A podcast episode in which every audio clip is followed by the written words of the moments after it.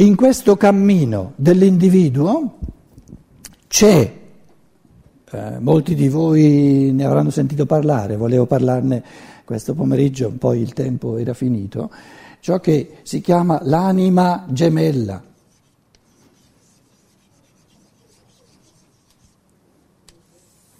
Molte persone sono in cerca dell'anima gemella e va bene, perché in fondo l'anima gemella c'è si rifà al mito di Giove, al mito dei greci, un mito bellissimo.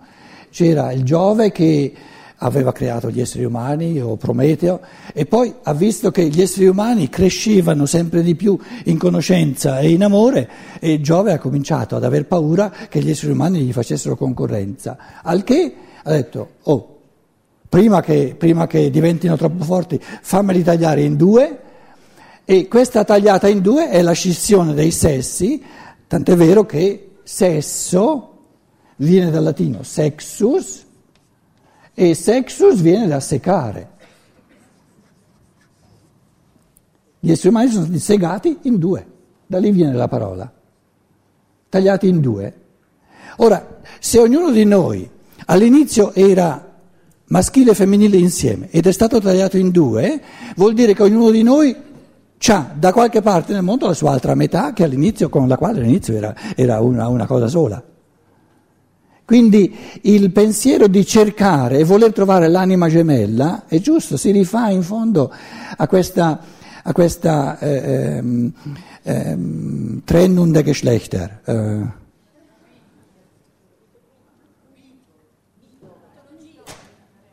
Questa divisione, questa spaccatura, questa, questa ehm, separazione, bravo, separazione dei sessi, per cui eh, il maschile cerca il femminile, il femminile cerca il maschile, eccetera. Però l'anima gemella non è necessario che sia eh, dello stesso sesso, ora che eh, siamo diciamo, a livelli di evoluzione dove eh, la realtà del corpo diventa sempre più eh, di fondamento e eh, l'elemento di evoluzione vera e propria è quello dell'amore nell'anima, l'amore è la realtà, amore più forte, più centrale dell'anima e la conoscenza è la realtà centrale dello spirito, quindi la realtà corporea, anche la, la realtà sessuale del sesso di una persona recede sempre di più in quanto elemento portante e la, la, diciamo, l'anima gemella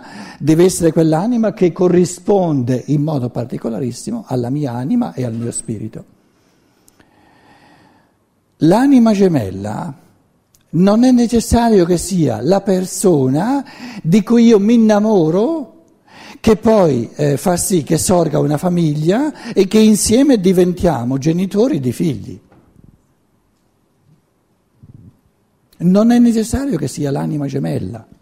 La nostra cultura, ma secondo me c'è un, un certo materialismo anche in questa, in questa diciamo, eh, eh, letargia di questo privilegio dato al matrimonio che deve durare per tutta l'eternità, per cui viene occultato, viene nascosto il fatto che può darsi benissimo che il, il compito comune di creare dei figli in senso biologico si esaurisca, diciamo, nel giro di 21 anni, 20-21 anni, quando poi il figlio o la figlia si rende autonomo, questo compito comune in questa vita è concluso e a queste due persone, ma, papà e mamma, resta la domanda, vogliamo continuare eh, a, a, vivere un, un rapporto privilegiato perché ravvisiamo l'uno nell'altro l'anima gemella, oppure si tratta di un compito circoscritto nel tempo che insieme abbiamo assolto,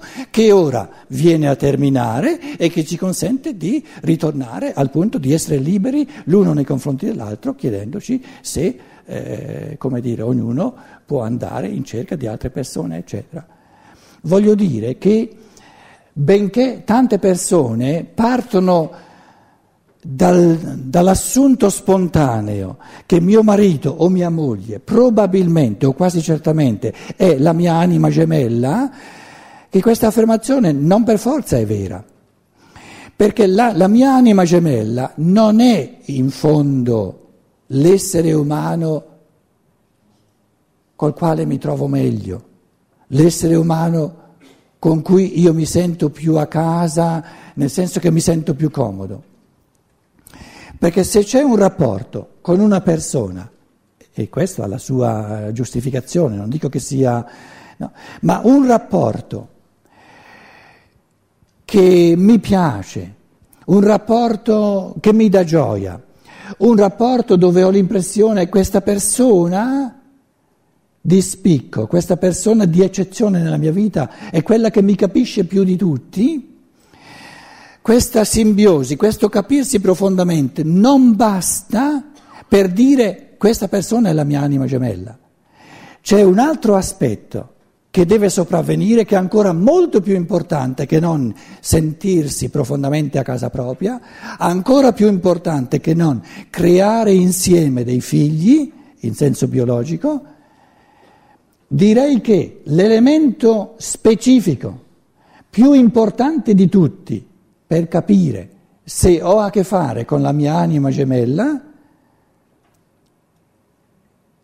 è il fatto che questa persona è quella che più di ogni altra persona mi aiuta ad aprirmi a tutti gli altri esseri umani. L'individuo, e naturalmente eh, bisogna, viverci, bisogna vivere un po' insieme, bisogna conoscersi sempre più a fondo per poter fare questa affermazione. Però sto dicendo, la mia anima gemella, e ognuno ce l'ha questa anima gemella, però è, dif- è più difficile trovarla di quanto noi pensiamo. Dicevo, non è per forza mio marito o mia moglie, ma la mia anima gemella è, ripeto, quell'essere umano che, eh, con esperienza fatta, mi aiuta più di ogni altro essere umano, anche perché mi conosce più degli altri, ad aprirmi e gode con me di questa apertura a sempre più esseri umani. In altre parole, la mia anima gemella è quella persona che gode con me di ogni persona che io amo e gode di un ampliamento sempre crescente delle persone che io amo. Io sono contento di stare con te soltanto nella misura in cui tu ami sempre più persone accanto a me, perché le voglio amare insieme con te e più persone ami e più io sono contento di stare con te. Questa è l'anima gemella. Parla il linguaggio del mio io superiore. Perché il linguaggio, la sapienza del mio io superiore è che l'intento di incarnarsi, diciamo la, la, la, l'ideale di ogni incarnazione è di scendere sulla terra con l'intento dichiarato da parte dell'io superiore di ampliare, di estendere le proprie forze di amore a sempre più persone possibili. In altre parole, la mia anima gemella è quell'essere umano che meno di ogni altro vuole possedermi. Lì riconosco il carattere fondamentale. Ripeto, ci sono tanti aspetti dell'anima gemella, ma questo mi sembra quello fondamentale. È quella persona che non sopporta né per sé né per me l'esclusività. Mi vede nel contesto del corpo mistico dell'umanità, di questo organismo spirituale, mi conosce per quello che io sono nell'organismo dell'umanità. Non, non, basta alla mia anima gemella conoscermi per quello che sono per lui, perché questo è soltanto un frammento di me, ma quello che io sono come organo unico nell'organismo dell'umanità, questa è la mia vera identità e la mia anima gemella è quella che mi conosce così a fondo da collocarmi come prospettiva evolutiva del mio io nel contesto di tutto l'organismo animico e spirituale dell'umanità. L'anima gemella è quella che più mi apre a tutti quelli che mi appartengono. E coloro che mi appartengono sono, in ultima analisi, tutti gli esseri umani. E in questo senso parla il linguaggio del mio io superiore e un altro aspetto in cui dimostra di essere la mia anima gemella è che sa di essere la prima di tante. perché un'anima gemella genuina ne fa saltare fuori una seconda, una terza, una quarta, una quinta. E nella prospettiva ultima del divenire, ogni essere umano è la mia anima gemella perché fa parte del mio organismo spirituale e animico.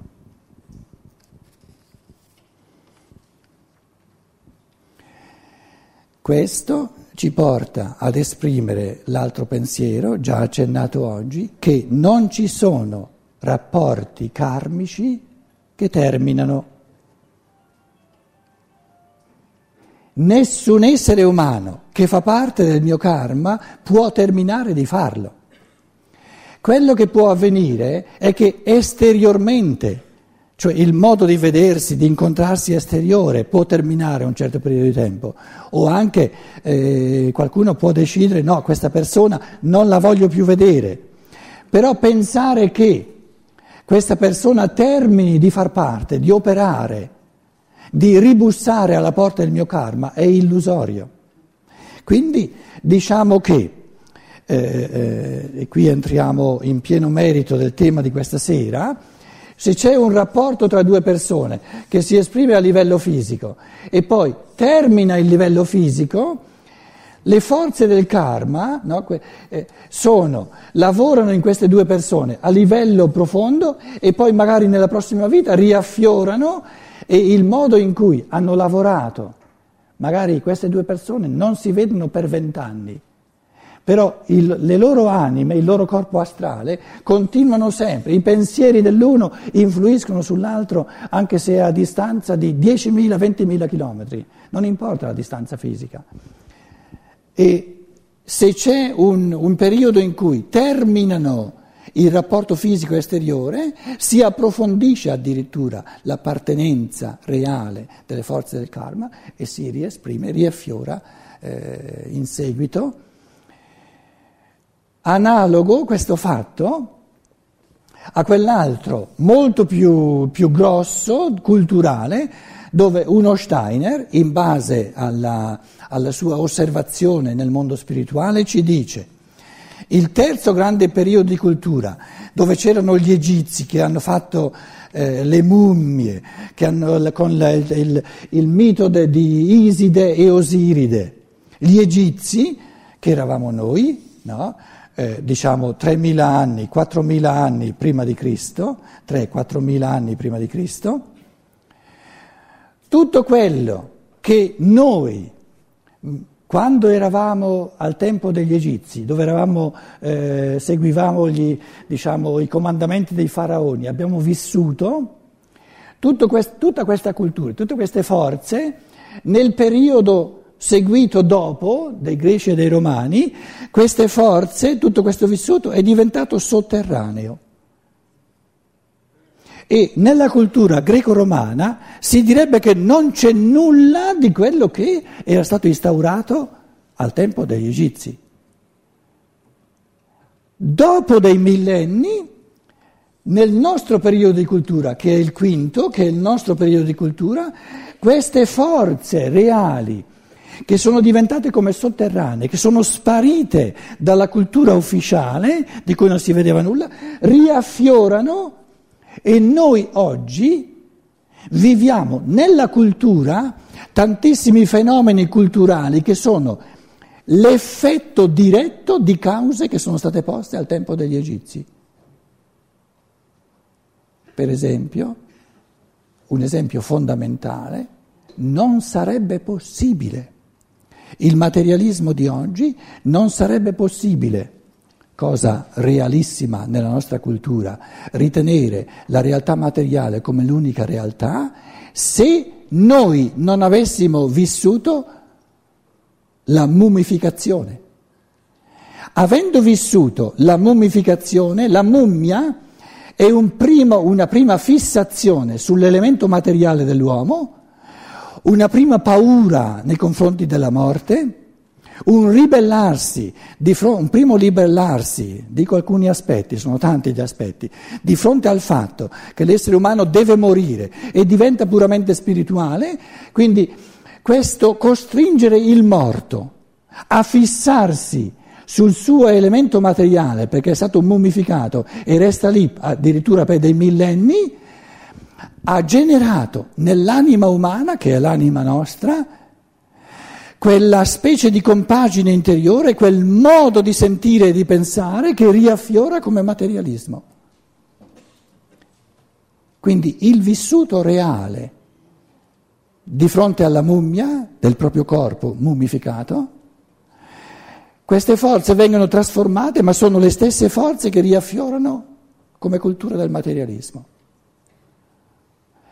Analogamente, quando due persone terminano di vedersi, di frequentarsi fisicamente, le, ciò, che, ciò che li avvolge come comunanza di forze animiche non è più visibile perché non si vedono, non si parlano, si tuffa nel subconscio dell'animo, però è presente, lavora, si trasforma come realtà e poi riaffiora più tardi quando eh, prima o poi, se non in questa vita, nella prossima vita, dovranno di nuovo rincontrarsi, avere a che fare l'uno con l'altro a livello fisico. E il concetto è che non ci sono eh, rapporti che terminano, una sosta che avviene a livello esteriore, fa sorgere delle forze invisibili sotterranee che continuano a lavorare all'interno delle due persone e poi riaffiorano e si esprimono di nuovo a livello di percezione fisica esterna. Diciamo allora che il significato di tutto ciò che è esterno è l'evoluzione interiore dell'uomo. E torniamo a questa affermazione che ho fatto all'inizio, che il senso dell'evoluzione è il cammino di conoscenza, è il cammino dell'amore. Se la salute, se un individuo che gode della salute non usa la sua salute come strumento necessario, bellissimo, necessario e bellissimo, per crescere in conoscenza e in amore, cosa si fa? visto che non, che non si avvale, che non si serve della salute per eh, crescere in conoscenza e in amore, proviamo a dargli la malattia.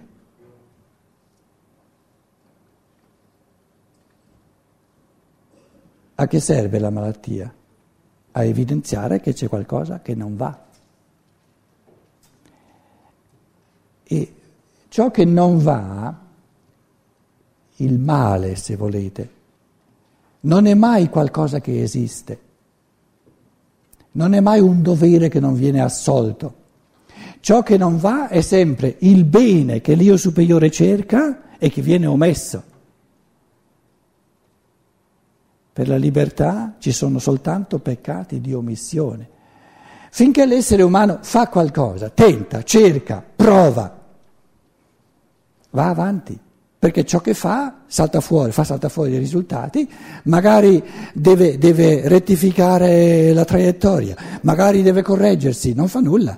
Eh, nessuno sa già in partenza quali, quali risultati sortirà il suo modo di agire. Bisogna avere il coraggio di agire e poi vedere cosa salta fuori. Quindi il vero male morale è di omettere, di non fare, di non camminare in conoscenza e in amore.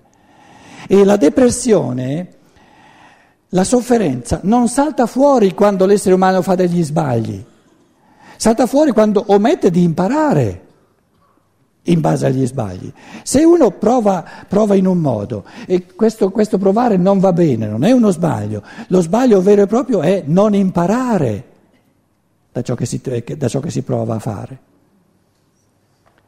Quindi eh, se la prima, la prima forma di, di, di, male è non imparare dagli sbagli, la seconda forma del male morale è di non tentare neanche, cioè di non far nulla. Quindi l'unico vero male morale che esiste è di omettere il duplice bene umano che viene offerto a ognuno. Nella misura in cui un essere umano non omette, fa tutto quello di cui è capace e più di più non c'è bisogno. In campo di conoscenza e in campo di amore sarà felice, va tutto bene e non c'è neanche bisogno di, tante, di malattie più di tanto. Perché se fa un cammino di conoscenza e un cammino di amore, nel cammino di conoscenza e nel cammino di amore è compresa anche la lotta, la sofferenza. La sofferenza fisica, la malattia fisica viene, costringiamo l'io superiore a darci, a svegliarci attraverso una, una malattia fisica, quando noi omettiamo nella nostra libertà di camminare in conoscenza e in amore. Perché nella misura in cui uno cammina in conoscenza e in amore, no, eh, ha la capacità, eh, eh, ha la libertà di soffrire tantissimo, per esempio, per il materialismo dell'umanità. Non pensate che sia possibile sentire questa temperie culturale del materialismo come una grandissima sofferenza da parte dell'individuo? È possibile. Quindi la sofferenza non ha bisogno di essere fisica. Costringiamo l'io superiore a, ad acchiapparci dal lato della sofferenza fisica soltanto quando non siamo ancora capaci di sofferenza morale. Ma nella misura in cui l'essere umano diventa sempre più capace di sofferenza che si riferisce alle sorti dell'umanità, non c'è bisogno di, di aggiungerci per di più la sofferenza fisica, perché la sofferenza morale è molto più forte.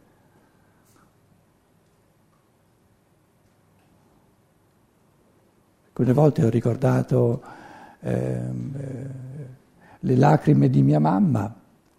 Se chiudo i miei occhi me la vedo davanti a me con, con gli occhi pieni di lacrime, ma non piangeva perché pensava ai suoi dieci figli contadini. Eh, io sono nato subito dopo la, la guerra, non c'era quasi nulla da mangiare, no pensava a tutti quei bambini in Africa, a tutti quei bambini in Asia che, stando a quello che, che, che lei sentiva, che le si diceva, non avevano neanche nulla da mangiare. E io mi dicevo più tardi, eh, allora ero bambino, mi dicevo, quella è sofferenza. Perché se uno piange per queste sorti dell'umanità, per queste grandi ingiustizie che ci sono nell'umanità, è sofferenza. Quindi un essere del genere non ha bisogno ancora per di più di tante malattie. Per questa sofferenza, se uno, se uno fa sue le sorti dell'umanità, ce n'è da soffrire.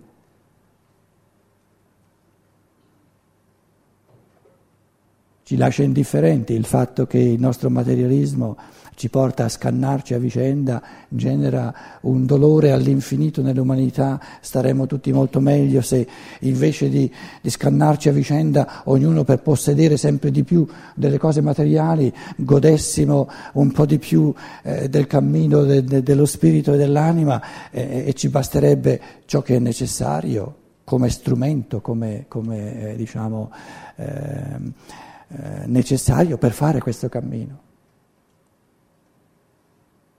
E se uno resta indifferente nei confronti dell'umanità, delle sorti dell'umanità, eh, sono, sono, sono aspetti fondamentali del suo essere, ed è chiaro che il suo io superiore desidera strapparlo fuori da questa indifferenza e per strapparlo fuori da, da, questa indifferenza morale nei confronti delle sorti morali dell'umanità, è costretto, l'io superiore è costretto ad acchiapparlo dalla parte del corpo fisico.